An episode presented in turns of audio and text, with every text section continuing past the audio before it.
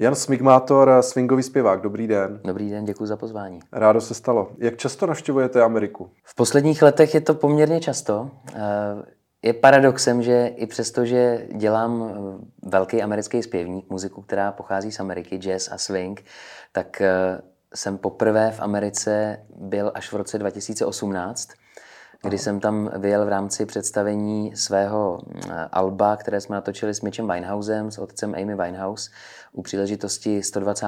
výročí narození George Gershwina. A tehdy se to tak jako spojilo s oslavami 100 eh, let republiky, takže jsem to album v rámci oslav eh, vyvezl, vyvezl do Chicaga, takže Chicago bylo první americké město, který jsem navštívil. No a pak se to nějak zintenzivnilo a ve chvíli, kdy jsem v roce 2019 poprvé zavítal do New Yorku, tak jsem věděl, že tohle město je přesně to ono, co já potřebuji ke svýmu životu. A od roku 2019 jsem byl v New Yorku asi desetkrát. Aha, a jenom za poslední rok šestkrát. Protože uh, jsme se rozhodli s mojí ženou, se kterou vlastně spolupracujeme na mojí hudební cestě, tak jsme se rozhodli pro velmi zásadní hudební životní krok, že zrealizujeme koncert v Carnegie Hall. Začali jsme pracovat na Carnegie Hall. A to jsem a... se právě ptal, protože vy jste nedávno tam právě eh, koncertoval. Eh, to bylo jako, že Carnegie Hall je obrovská, to bylo jako třeba ve stejných prostorech, kde koncertoval třeba Karel Gott? Carnegie Hall má tři koncertní sály. Eh, ten velký Stern Auditorium, ten je hlavně pro tu symfonickou hudbu a pro velký ansámbly a pro opravdu ty světové hvězdy. Eh, potom je tam Weil eh, Recital Hall, což je sál pro klavírní tria, pro smyčcová kvarteta, pro velmi komorní projekty. A pak je tam sál Zenkl Hall, který má kapacitu 600 míst a je to vlastně nejmodernější sál v Carnegie Hall, který je určen především pro crossover, takže pro jazzové koncerty, pro koncerty world music a popové koncerty a různé fúze. Mm.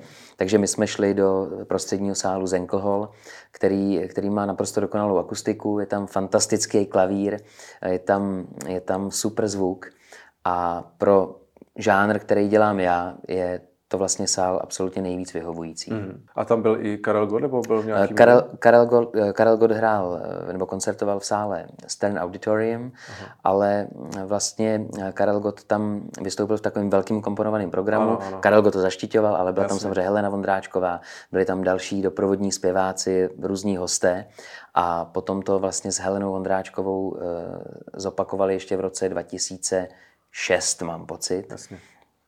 A spousta lidí, kteří přišli jak na Karla Gota v roce 2000, tak na mě teď do Zenkelhol, tak eh, mě vlastně potěšili jednou věcí, když eh, ty dva večery hodnotili, tak říkali jasně, samozřejmě Karel Gott byl první z český pop music nebo z český hudební eh, scény, který vyrazil do tohoto svatostánku hudebního, ale měl tam spoustu hostů a byla to taková jako velká, velká komponovaná show, ale ty si přijel jako první z České republiky, který vystoupil vyloženě ve one-man show. Ano. Jeden zpěvák a doprovodná kapela. Takže uh, rozhodně nikdo nebere Karlu Gotovi jeho prvenství, ale těší mě, že, že se solovým koncertem jsem tam byl vlastně první. Na to se chci zrovna zeptat. Přece jenom Karel Gott to jméno nějak rezonuje. Ne, neříkám, že eh, v Americe všichni znají, ale ti Češi, kteří tam žijou třeba i desítky let, tak samozřejmě ví, o koho jde. Jako jak se vám podařilo se tam dostat a vlastně vůbec ten koncert uh, udělat. Jo? To není asi úplně jednoduché. Asi nejste jediný, kdo by chtěl mít koncert v takovémto sále? Eh, já si myslím, že tam chtějí hrát úplně všichni. Eh, že tam chce hrát celý svět, protože renomé Carnegie Hall způsobuje jednu věc. Ve chvíli, kdy tam vystoupíte, tak máte ve svém uměleckém životopisu tak silný zářez, že eh, vám to už nikdo nikdy nevezme a je to samozřejmě skvělá reference.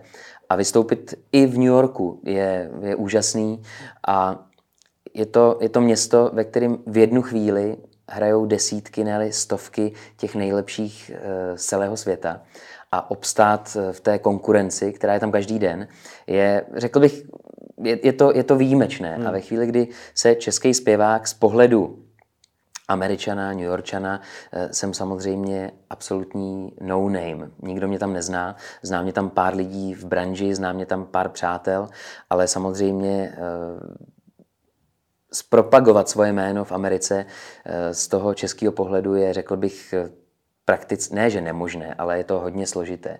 Takže my jsme zvolili několik cest, samozřejmě jsme oslovili moje české fanoušky, o kterých víme, že za mnou půjdou na kraj světa a těch do New Yorku, do Carnegie Hall přiletělo přes 200, asi 230, 240 lidí přiletělo Jako přiletělo z Čech, z Čech kvůli vyloženě, tomu koncertu? Vyloženě na můj koncert Aha. a pak letěli zpátky. Potom samozřejmě přišla řada Čechů, kteří žijí v Americe, slyšeli o mě, dostali to doporučený od svých českých přátel. No a pak samozřejmě přišli Američani, kteří šli na koncertní titul. Neznámé mhm. jméno, zpěvák z Čech, mhm. v doprovodu renomovaných amerických jazzmenů, ovšem s programem, eh, který eh, avizoval, že ten český kluk bude zpívat americkou jazzovou klasiku. A šli tam ze zájmu, obětovali těch 50 až 70 dolarů eh, za to, že vlastně neví, co čekat, ale ve finále mě potěšilo, že právě ti američani, kteří seděli na koncertě v koncertním sále, tak ti rozjížděli to finální standing ovation. Aha. Takže vlastně, vlastně to padlo na úrodnou půdu a úspěch koncert měl, měl neuvěřitelnou atmosféru a já jsem měl pocit, že po každý dospívaný písničce ten aplaus publika byl takový, jako by eh, český národní tým hokejový hmm. dal gola na mistrovství světa. Eh, vy už jste to zmiňoval, jak vám to eh, třeba pomáhá nebo pomůže si myslíte i v tom PR, jako proč jenom, když to dáte do toho svého životopisu nebo na vaše webové stránky, tak to asi rezonuje. Máte už třeba nějakou odezvu, že se vám třeba i sami nějaký další koncertní sály eh, světové ozývají nebo něco v tomhle smyslu? Eh, je to teď samozřejmě jenom na nás. Já si osobně myslím, že na nikoho nikde nikdo nečeká. Nikde na vás nečeká otevřená náruč, že vás tam nutně potřebují. Je to jenom na té vaší intenzivní práci, co jste ochoten investovat, co jste ochoten obětovat. Není to jednoduchý, není to levný rozhodně, ale my jsme koncert v Carnegie Hall natočili, na podzim vyjde na LP, samozřejmě na CD, online. Eh, křtít ho budeme eh, na televizi Prima v sedmi pádech Honzy Dětka a ještě na několika dalších koncertech. A samozřejmě s tím albem jako tím eh, důkazním materiálem potom půjdeme vlastně na trh. Hmm. Budeme, budeme nabízet koncertní program na, na festivaly nejen u nás, ale i v zahraničí můžeme navázat vlastně na tu česko-americkou spolupráci, protože jsem měl za zády uh, muzikanty absolutní extraligu americké hudební hmm. scény, vlastně doprovodnou kapelu, část doprovodné kapely Tonyho Beneta a amerického saxofonistu Scotta Hamiltona, což je jedna z největších legend jazzové historie. A je to všechny hrozně bavilo a všichni mi kladli na srdce, že jakmile bude další příležitost, takže jsou připraveni opět stát za mými zády a podpořit mě a hrát se mnou. Což je, což je hrozně potěšující a je to, takový, je to takový potvrzení toho, že člověk to, co dělal do posud, dělal zřejmě dobře, když eh, americký protřelí hráči uh, chtějí hrát s váma hmm. a chtějí být součástí vašeho týmu. No a můžete velmi jednoduše vysvětlit, jak vlastně vůbec funguje uh domluvit ten koncert, eh, nebo jak dopředu třeba musíte rezervovat si to místo, jak to jako funguje? To tam zavoláte řeknete, já chci prostě toho a toho. Bylo by to hrozně krásný, hrozně jednoduchý, ale tak, tak to bohužel není, nebo bohužel, možná bohu dík to tak není. Eh, nám trvalo v podstatě téměř dva roky, než, eh, než se ten koncert zrealizoval. Tři čtvrtě roku nám trvalo jednání s vedením Carnegie Hall o tom, jestli teda ano, jestli nám umožní si pronajmout sál a jít koncertovat eh, do tohoto hudebního svatostánku.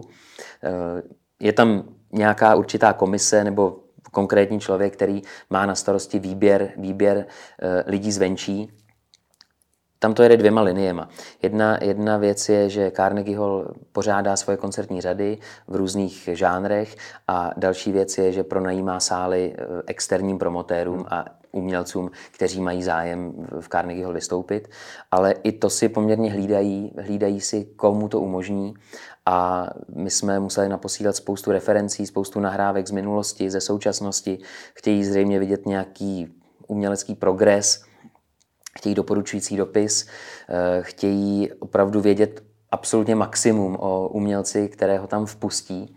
Takže to všechno jsme podstoupili a po tři čtvrtě roce přišla eh, souhlasná reakce, že se jim vlastně líbí ta mhm. představa, mm-hmm. že český swingový zpěvák vystoupí na prknech eh, amerického sálu, který opravdu jako rezonuje globálně. A všechno začalo znova vlastně, protože jsme museli začít schánět podporu na koncert, protože eh, i kdyby byl koncert vyprodán do posledního místa, byl téměř vyprodán, sál se v podstatě eh, z 90% zaplnil, tak eh, i přesto by nebylo reálné to celé ufinancovat, mm. protože ve chvíli, kdy tam jdete poprvé, musíte mít pracovní výzum, mm. který není vůbec jednoduchý, není jednoduchý ho získat, je drahý ho zaplatit protože eh, nebylo to jenom výzum pro mě, ale bylo to výzum i pro moji ženu, která je mojí manažerkou, bylo to výzum pro mého pianistu, pro mého hráče na Hammondovy varhany. Takže eh, cesta do Ameriky se velmi prodraží a samozřejmě New York je jedno z nejdražších měst na světě, takže od eh, samotného nájmu přes eh, honoráře zvukařů, osvětlovačů, eh, lidí v zákulisí, eh, bedňáků na scéně, vylepení plakátů v plakátovací vitríně na Carnegie Hall. Všechno se platí. Za všechno člověk zaplatí a je to opravdu drahý. No dobře, a kolik to třeba teda jako stálo za prvé ten pronájem a vůbec stojí to, to se asi bavíme o milionových částkách, ne? Nebo, nebo No, v podstatě eh, ve finále, když nám do toho, když nám potom do uzavřeného rozpočtu eh, ještě eh, přibyly nějaký více náklady, které byly způsobeny tím, že muzikanti, který jsem měl angažovaný, muzikanty od Tonyho Beneta, tak jsou členové amerických hudebních odborů, v tu chvíli odbory přicházejí s vlastní smlouvou, musíte platit eh, další eh, peníze nad rámec jejich běžného honoráře, musíte platit za zkoušku, musíte platit za to, že se koncert bude natáčet a takže nám se to ve finále ještě tak zhruba o třetinu prodražilo celý.